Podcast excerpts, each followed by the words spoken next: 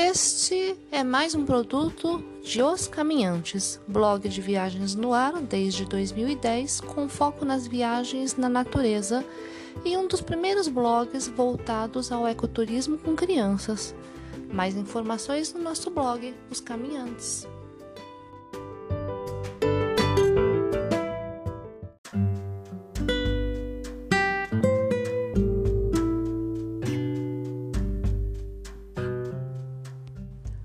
Olá, bem-vindo de volta para mais um podcast dos Caminhantes. Essa empreitada familiar e você sabe, mais informações sempre na nossa casa principal, nosso blogito Os Caminhantes. Hoje eu vou levar vocês para o Espírito Santo. Eu não sei porquê, mas é um estado um tanto quanto renegado. Muita gente não fala sobre isso tal. E é um lugar muito legal de visitar. A gente esteve lá já faz um tempinho, foi em 2013, e que eu acho mais legal é que você consegue fazer de tudo. No estado todo você consegue cobrir desde praias até o terceiro ponto mais alto do Brasil, que é o Pico da Bandeira, que eu já falei sobre isso no blog. E no podcast, eu não tenho certeza. Vou dar uma olhadinha e depois eu passo para vocês aqui. Eu vou levar vocês hoje pro Parque Estadual da Pedra Azul. É, fica lá no município de Domingos Martins e Vargem Alta. É, o parque todo abrange as localidades de Pedra Azul, né, que dá nome ao parque, São Sebastião do Aracê e São Paulo do Aracê. As principais distâncias para você chegar no parque são de Domingos Martins, a cidade, 46 quilômetros. Venda Nova do Imigrante, que vai ser um podcast também que a gente visitou, fica 12 quilômetros. De Vitória, a capital, 90 quilômetros. E de Cachoeira do Itapemirim, 65 quilômetros. É, o que eu vou falar é, é, o que eu falei, é, so, é sobre um passeio que a gente fez em 2013. Então, é, muita coisa pode ter mudado, tá? Vocês chequem antes de ir. É, Para você fazer a visita, tem que ser feito um agendamento com antecedência de pelo menos 24 horas, tá? Eu deixei algumas informações no blog que, de novo, dá uma olhadinha. Hoje em dia existe internet, então dá uma olhadinha se isso ainda tá valendo.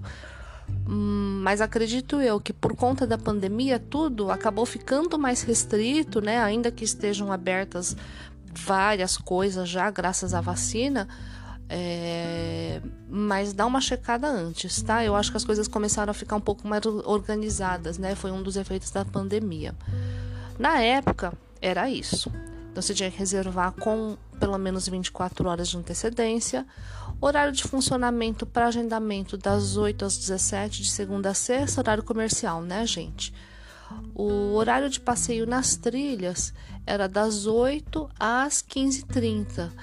E para realização da trilha completa, passando por todos os atrativos, a saída na parte da manhã era até as 9h30 e a saída na parte da tarde era até as 13h30. Porque você tem que contar que você vai voltar, né, gente? Então tem que ter os dois, o translado de ida e de volta. Na época, o tamanho máximo do grupo que era possível agendar era para 15 pessoas, tá?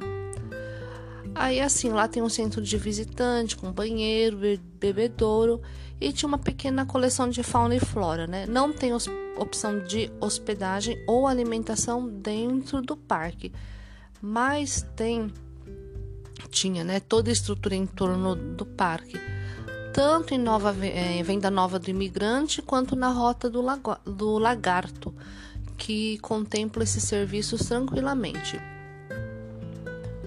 Centro de visitantes fica a cerca de 800 metros da entrada principal. Então, não faça como a gente, que ficou parado na primeira portaria, tontos, né, esperando alguém aparecer para recepcionar, para agendar o passeio para o dia seguinte, até que outros turistas passaram por nós e avisaram que só tinha gente lá em cima, no centro do de visitantes, tá? Então não faça como os manés aqui que, que ficaram parados, estatelados lá. é, quais as trilhas que você tem no parque. Tem a trilha do cedro sentado, é um pequeno percurso, pelo que eu li, uns 600 metros, onde os visitantes chegam até o mirante da Pedra Azul, passando por uma árvore de cedro rosa, mas estava fechada na época para plano de manejo. Tem a trilha da Pedra Azul com 945 metros, a trilha do Lagarto com 480 metros, cerca de uma hora para ser percorrida, e dizem que de longe você pode ver o Parque Estadual de Forno Grande. E tem a trilha das piscinas, aproximadamente 1,2 km, que chega às piscinas naturais escavadas na rocha. E no meio do caminho tem uma pequena escalada feita com auxílios de cordas, mas é bem tranquilo, tá? A gente fez em cerca de 3 horas. Essa, a gente fez essa última trilha, a trilha das piscinas naturais. A gente começou por volta das 9h40. É, teve uma primeira parada no Mirante, onde a guia até explicou que a gente podia avistar o pico da bandeira, só que a gente não viu. Nós continuamos a trilha e ela, vai, ela foi parando com explicações sobre fauna, flora. Passamos. É por essa pequena escalada, né? É, é uma área, na verdade, não uma escalada, mas é uma área íngreme, onde tinha umas cordas e como o tempo tava, tava seco, tranquilo, então não teve muito perigo, né? E era uma época até de relativa seca, então as piscinas não estavam muito cheias, mas deu para tomar um banho.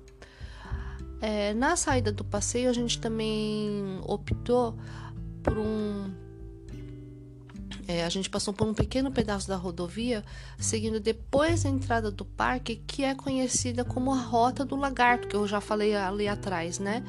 Parece um caminho bem simpático, cheio de pousadas gracinha, como a Peterle, nem sei se existe ainda, ainda a Trefiore e no restaurante Alecrim. E quem fez a o nosso roteiro. Quem fez o nosso roteiro, eu digo, a gente se baseou muito no Tiago Reis. Veja, isso é de 2013, cara, tem 10 anos então. Tiago Reis, um grande hostess do Espírito Santo, né? Ele, ele mora lá, ele tinha o Rotas Capixabas. Aí ele parou por conta do bebê que ele teve e olha só, deu tempo dele parar e ele retomar tudo isso depois, não sei, faz um tempinho que eu não passo pelo Rotas Capixabas, estou devendo uma visita virtual aí pro Thiago Reis. E tem é, tem outros restaurantes, tá? Então é uma rota gracinha que você pode dar uma pesquisada quando você for por lá, tá? É... A gente almoçou num restaurante que era bem pertinho lá do do Pedra Azul, tá? Tentamos achar o famoso, nem tanto, Parque Estadual do Forno Grande, mas a gente acabou se perdendo, para variar, né? Só um pouco. E a gente desistiu. É, é isso aí, é um breve relatinho, tá? Mas quando você estiver fazendo a visita, conjugue esse parque junto com a visita para venda nova do imigrante para a região. É muito bonito, o visual é muito bacana, a trilha é bem tranquilinha. Fizemos com a Júlia é, nova ainda, 13, então ela devia ter uns 14 anos, já tinha feito muita coisa tal. E é um passeio bem legal para fazer com a família e pra gente também que tá chegando aqui na quase, né? Ainda falta um pouquinho, mas quase na terceira idade. Fica a dica aí para mais um passeio para você, tá bom? Por hoje é só. Um beijo para todos e até a próxima.